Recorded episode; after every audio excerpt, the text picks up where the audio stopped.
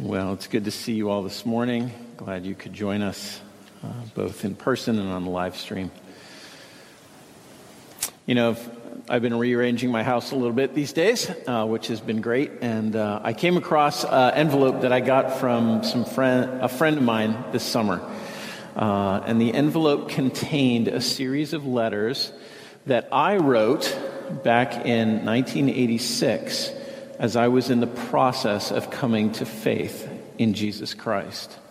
I had grown up hearing of Jesus. I had heard his name and read some Bible stories, but I never understood him. I was, in fact, blinded by my misunderstanding of who he was, and I was not a follower of him. In fact, I dismissed him and wanted to live my own way my junior year in high school. Some of you who've been around for Trinity have heard this story before, but through conversations with friends and then reading through some uh, C.S. Lewis, particularly Mere Christianity, uh, I came to understand who Jesus was. And it was really fun to read through these letters again this week and to see my 17 year old self expressing the joy of finally and fully coming to understand who Jesus was and hearing his call to respond to him, to take my life and to follow him with all that I was. And I knew what that looked like because I had these friends who had shown me what that looks like as I had gotten to know them. The thrill of understanding and living in light of the greatness of Jesus was pretty awesome. As I read them as well, I was also reflecting on the fact that it's easy now, many years later, to lose that thrill and that joy and that awe. It's easy for Jesus to become familiar. That if my uh, experience of Jesus before I came to faith was that of misunderstanding and therefore not really rejoicing in it, how easy it is now for familiarity to also similarly blind me to his greatness and dull my heart so that I don't respond. I don't know about you this morning. Maybe you're here seeking to understand Jesus for the first time. Maybe you've known him, known about him for a long time, but have not actually found the joy of knowing him. Maybe you've been going to church for a long time, but familiarity and time have made it stale. Wherever you're at this morning, our passage comes and invites us this morning to look again at Jesus anew. We're continuing in our series in the Gospel of John. Uh, we're looking at John chapter 1, starting in verse 35. If you have that at home or here, you can look at it on your phone or in your Bible. Uh, we're going to read it together, then I'm going to pray, and then we will dive in. All right. So, John chapter 1. Um, and just, as, just to give us a little bit of, of context uh, as we're diving in, uh, Pastor Nick preached last week on verses 1 through 18, this grand prologue, this very, uh, in some ways, almost philosophical depiction of who Jesus was. The Word became flesh.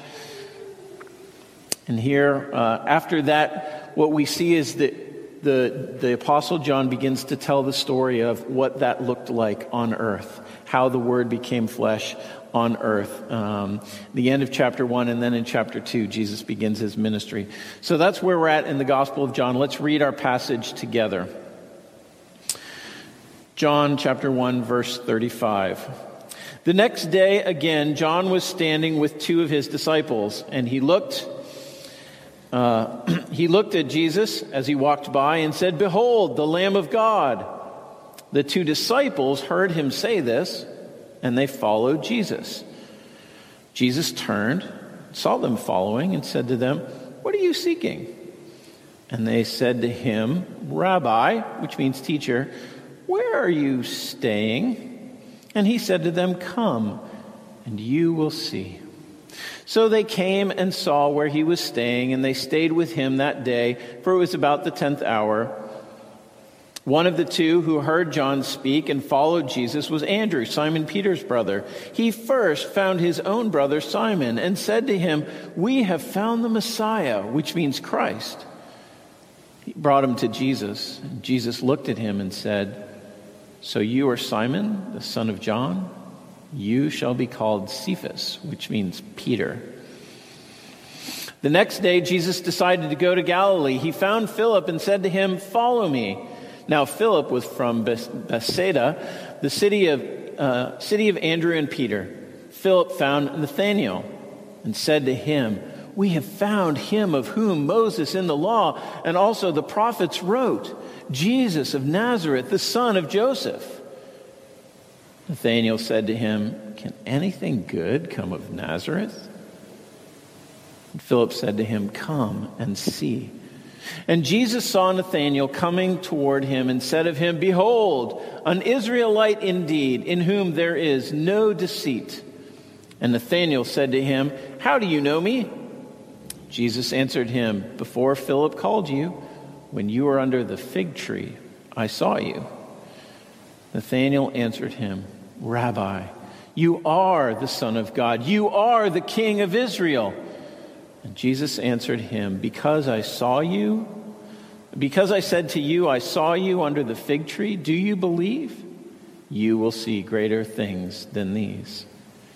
And he said to him, Truly, truly, I say to you, you will see heaven opened and the angels of God ascending and descending on the Son of Man. Will you pray with me? Lord, as we look at this passage this morning, uh, Lord, we pray that you would open our eyes. Uh, Lord, that we would see you, Jesus, as you truly are. That we would see you as this passage reveals you to be. That we would see you as our King and our glory. Lord, we pray that you would help us to see you. And as we see you, Lord, will you turn our hearts towards you in adoration in worship. Lord, I pray for your help this morning. Will you give me your words to speak? Lord, and may you bless each of us through the preaching of your word. We pray this in Jesus' name. Amen.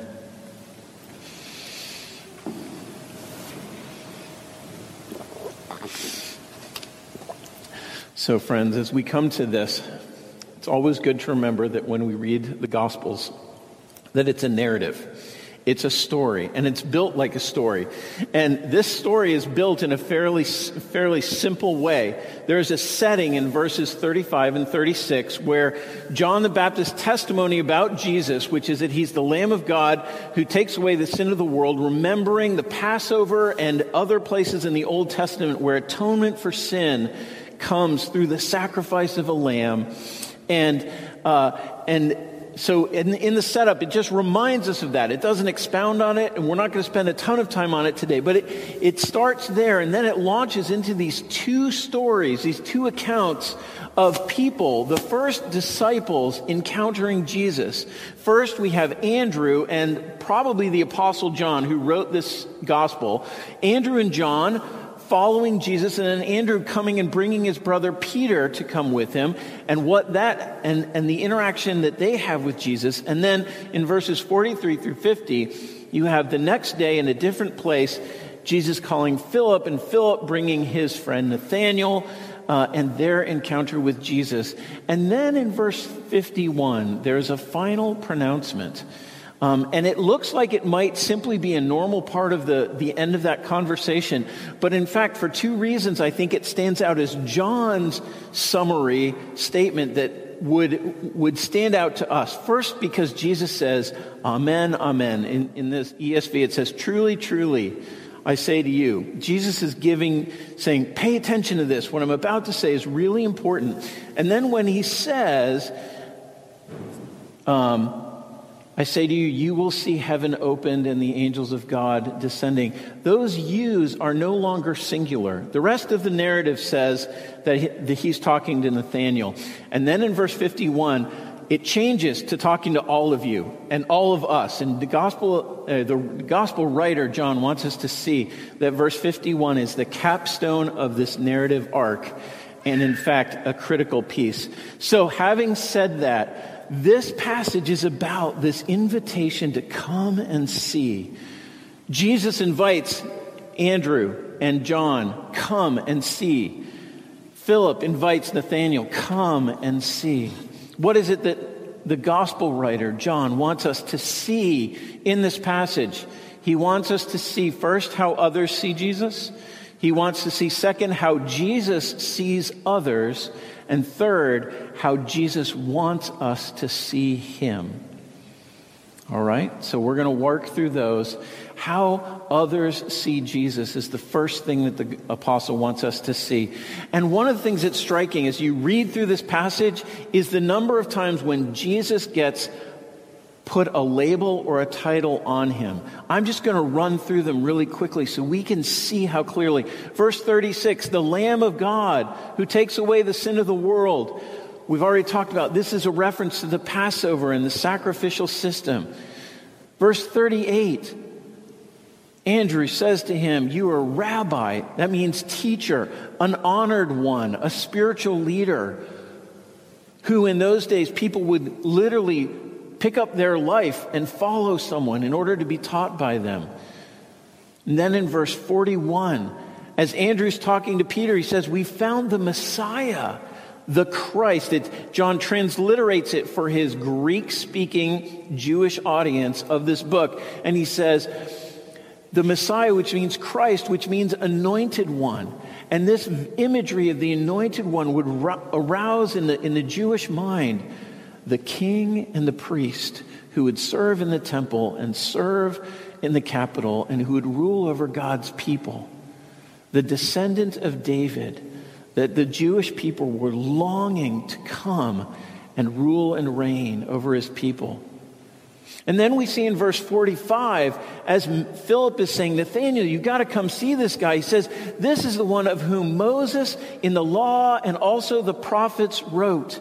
He is the fulfillment of all the things that we've heard. Now, those are sort of summary statements to say the whole Old Testament, from beginning to end, is pointing towards something. And we think this is the thing, this is the person, in fact, that it all points to. The one who will come and restore God's kingdom, bring the abundance and fullness of his love and provision, who will establish peace and restore hope to his people. And he says, This one that the whole Old Testament, he's this particular guy. He's this dude. He's Jesus from Nazareth, the town up the way, who's the son of Joseph, the carpenter, who may have built your table. And he locates this grand promise in, the, in this very particular person. And John is helping us see this is the Word became flesh. This is the second person of the Trinity who was God and was with God in a human body who lived in the town next door. And finally, in verse 49, as Nathanael interacts with Jesus, Jesus reveals himself as being one with supernatural power. Nathanael says, You are the Son of God, you are the King of Israel. Not someone who had come from Nazareth, by the way.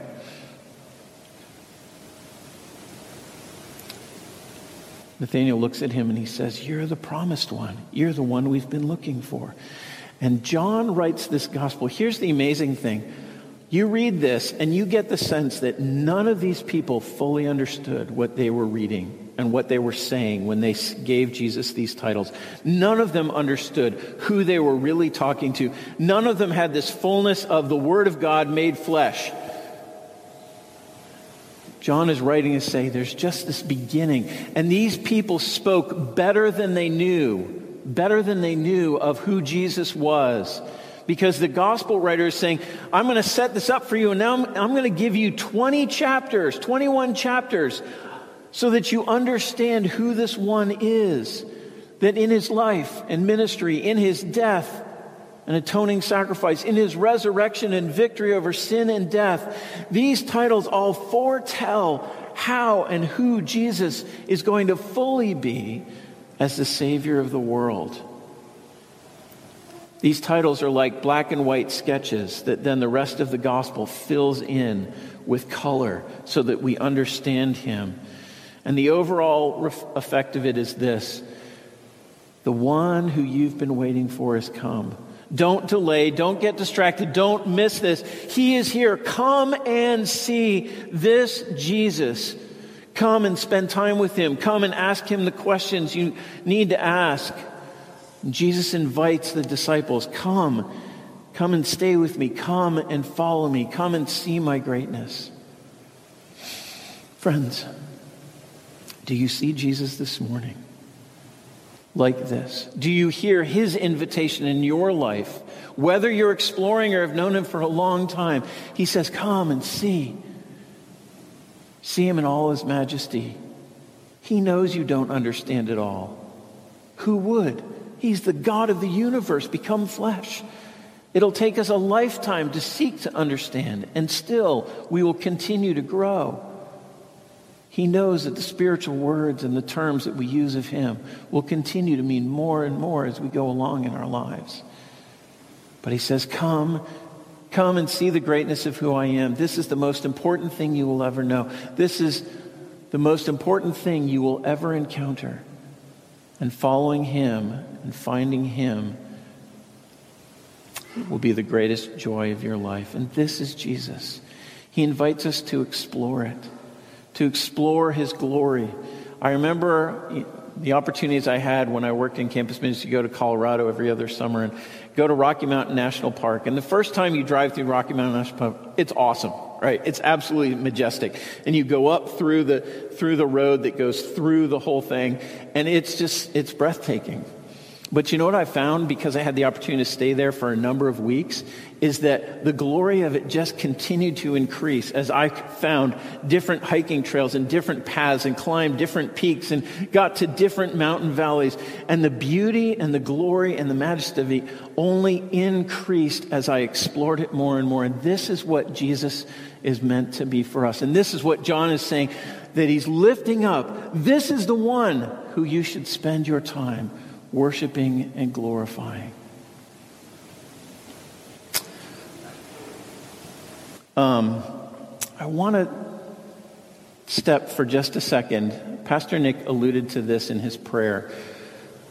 Uh, one of the pastoral concerns that I've had over the last week as I've been reading the news is that some of our national discussion about politics have had very, very strong religious overtones. I'm concerned that the name of Jesus has been co opted for political ends in our country. I think there is confusion in the broad society and maybe even in the church about how we understand politics and the kingdom of God and how they interact. When you read the accounts of the uh, of the crowd that ended up becoming a riot. And I can't, we're not going to start with broad strokes. There was clear evidence that many people there, not all, but many people there, were carrying signs that says Jesus saves. They were having sing-alongs to Our God Reigns. One of the protesters who was in the Capitol said, I had to get in there to plead the blood of Jesus inside the Capitol. Friends, this use of biblical verses and apocalyptic imagery for political agendas reveals that some have put their hope in politics and in political leaders and have uh, adopted a religious fervor about politics. And we must be clear that the Jesus that John lifts up in his gospel is greater than that. Neither Donald Trump nor Joe Biden will save us. No political party has the power to rescue our nation or our country, nor do they have the ability to destroy it. We cannot put our hope in human systems and human structures. And look, I know that in this room and in our congregation virtually, people have supported different parties, different candidates, and there can be good reasons to do so. But we cannot say that one of them has the imprint and the blessing of Jesus Christ at the expense of the other one, because Jesus is above these things.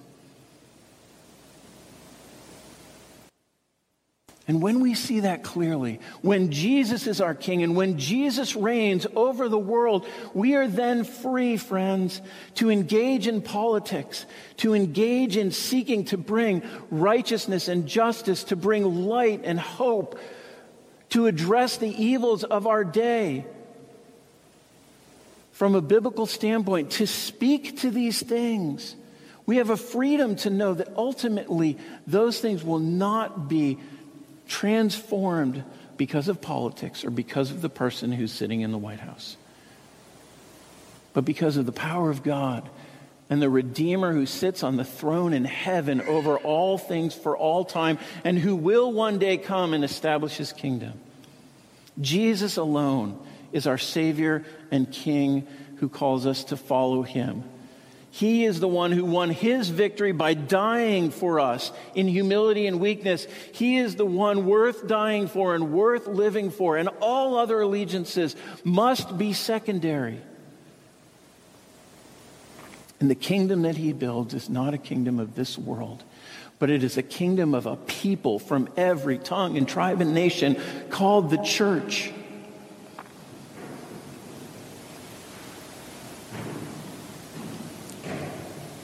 And I say this because I want the clarity of Jesus' glory to be the greatest focus of our lives. And for us to not confuse and not conflate politics and political leaders and political agendas. And when I read in the media today, there are a lot of people who are confused about that. But John the Apostle says, Come and see.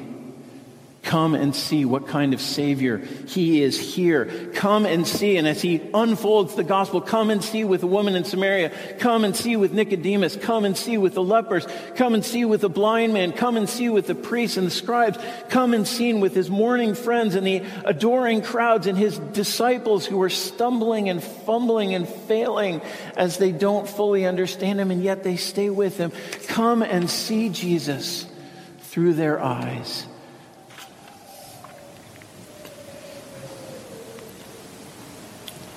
That's not going to work. Come and see Jesus as others see him is the first thing that John wants us to do. The second thing that John wants us to see is how Jesus sees others and by extension us. It's kind of striking. The narrative structure, if you look at these two narratives, one with Andrew and Peter and one with Philip and Nathanael, is ending with this person being invited to come and in, interact with Jesus. And Jesus interacts with them in a particular way. He sees them in a way that transforms them. Simon comes in, and Jesus says, Who are you? Oh, you're Simon, son of, what is it, John? Simon, son of John.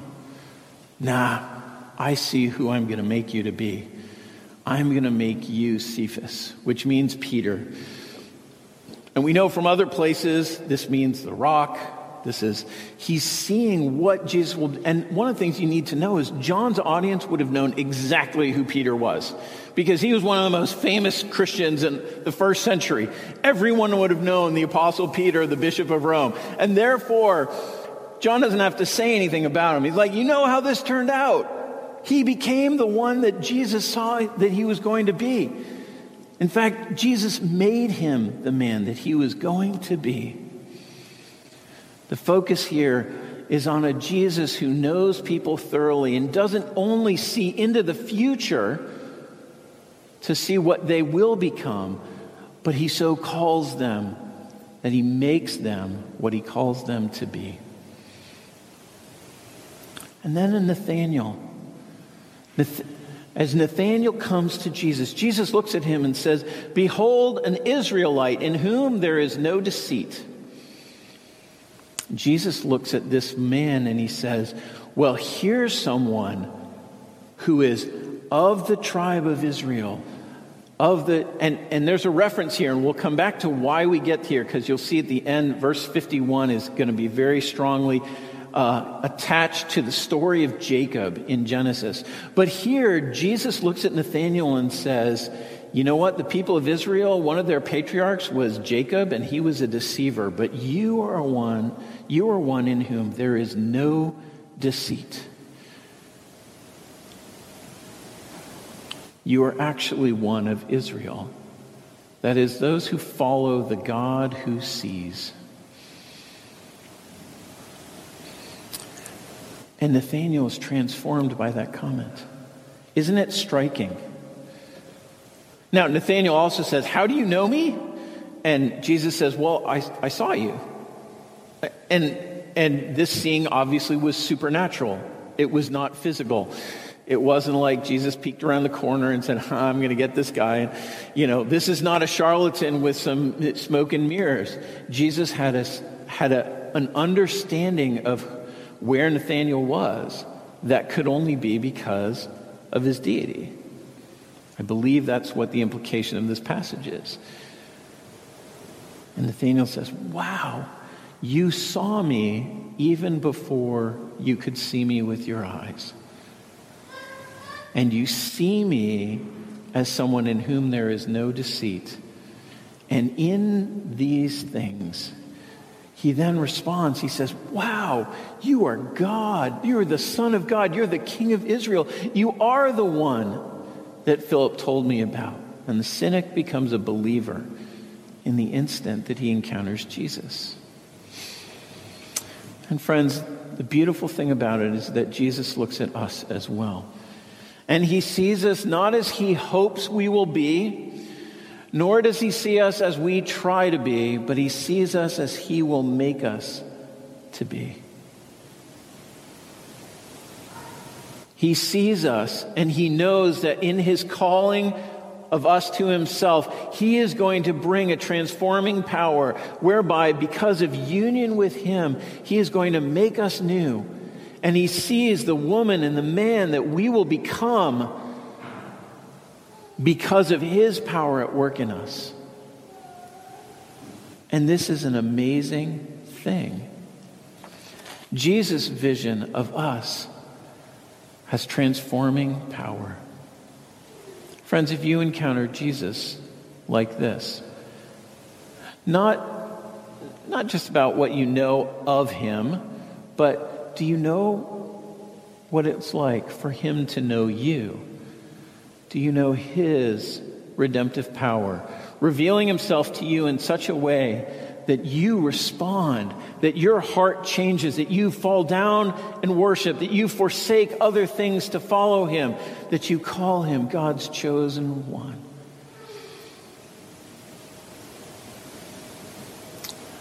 So, John has shown us what other people see in Jesus with this list of titles. John has shown us what Jesus sees in other people through his redemptive eyes. But finally, in, verses, in verse 51, Jesus want, John wants us to see how Jesus intends for us to see him. Let's look at these verses again. The end of the narrative, Jesus answers Nathanael and says, Because I said to you, I saw you under the fig tree, do you believe? You will see greater things than these. You will see greater things than these. This supernatural vision that I've had of you that could only be because I'm God is only the beginning of what you're going to see.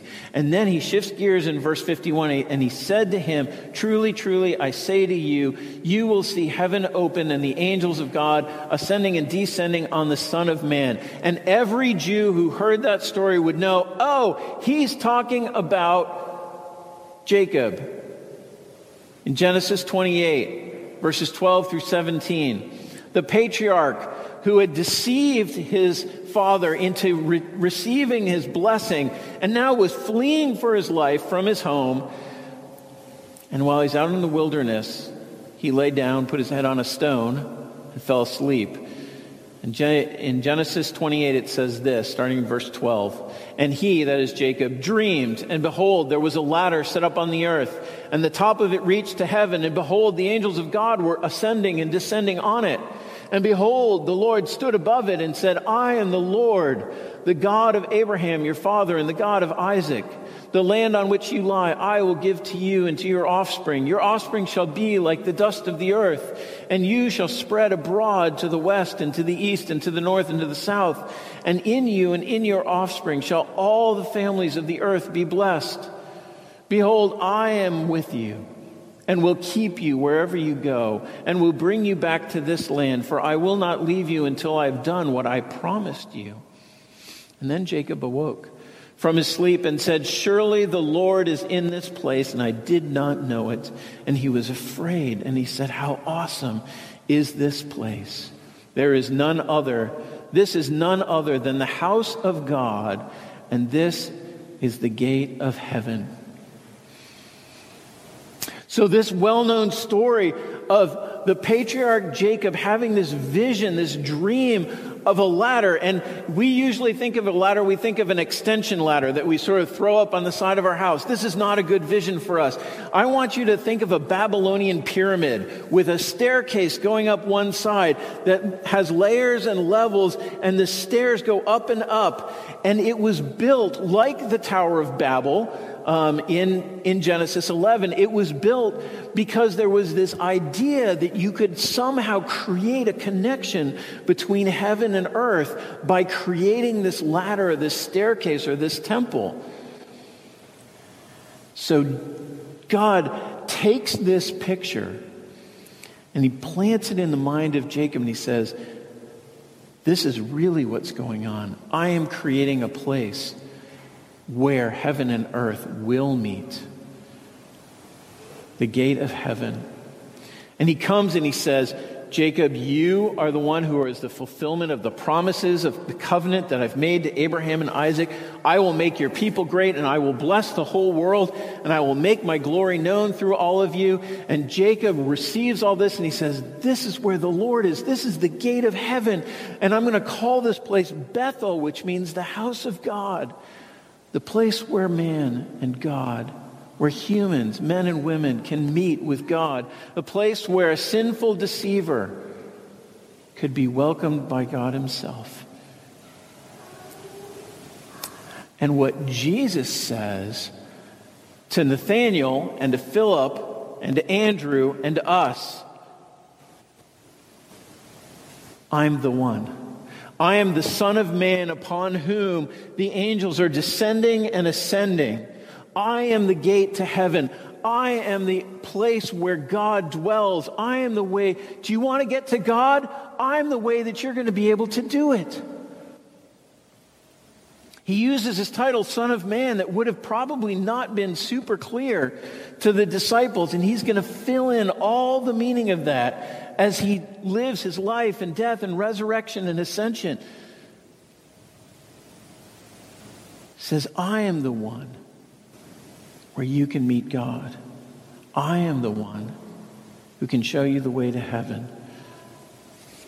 This is the Savior that we were looking for. And he invites us to come and see. And friends, we know the rest of the story, just as many of the readers of John's gospel would have. We know that Jesus lived a life of miraculous power, of great humility and weakness. He lived a life of love, and he brought foretastes of the kingdom of God as he overcame the effects of sin and death. And at the end of his life, he offered himself up on the cross as a sacrifice and a substitute for our sin, dying in our place so that we might no longer live in death and darkness, separate from God, without access to Him, but that through the cross and through His resurrection, we now actually have, by faith in Christ, access to God Himself. This is the Word made flesh, dwelling and living in this earth among people. John says, And I write all of this so that you may believe that Jesus is the Christ, the Son of God, and that by believing you may have life in his name. Friends, if you don't have life in Jesus' name this morning, I invite you, come. And notice too how often, just as it was true for me with my friends Billy and Becky, John and Kim and others, how often we come to see Jesus through one another. And if we do know Jesus, we don't have to explain him to people. We don't have to beat people over the head with who he is. We don't have to destroy, we don't have to argue people into the kingdom. We can just say, Come, come and see. Come and see this Jesus. We can invite others to see what we see. The great Savior, the one we've been waiting for the one in whom we have access to God. I'm going to pray in just a minute. Uh, I don't know, maybe some of you this morning are hearing Jesus' invitation to come to him in faith this morning. Like Nathanael, maybe you have heard something that has sparked in your heart belief Maybe some of you are sparked to explore further. I would love to talk with you. I'm sure the other pastors, or maybe your friend who invited you to church, can talk to you about it more.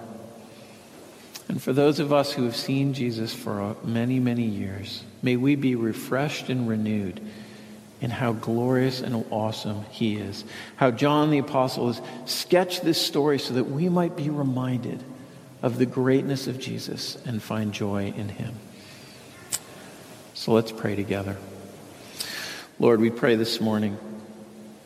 Lord, we pray this morning that you would, by your Spirit, help us to see you, Jesus, as you truly are. Lord, to see us, ourselves, as we truly are, lost without you. Lord, I pray for those who you may be working in this morning, prompting them to place their faith in Jesus and to say, Yes, I will follow him. I believe he is the Son of God, the only Savior, the way to heaven, the way to know God. Lord, I pray, Lord, right now that they would pray this prayer, Lord, confessing their sin, asking you to be their Savior and their Lord. Lord, I pray for many others, Lord, as we continue to seek to know you better. Lord, will you open our eyes? Lord, help us not to be distracted by the many things in our lives that prevent us from spending time with you. And Lord, we pray that you would show us if there are ways in our heart, places in our hearts where our love for you and our allegiance to you has been turned aside to other things. Lord, that we would follow you alone.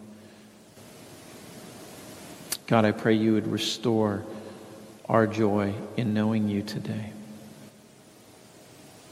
Lord, we pray all these things in Jesus' name. Amen.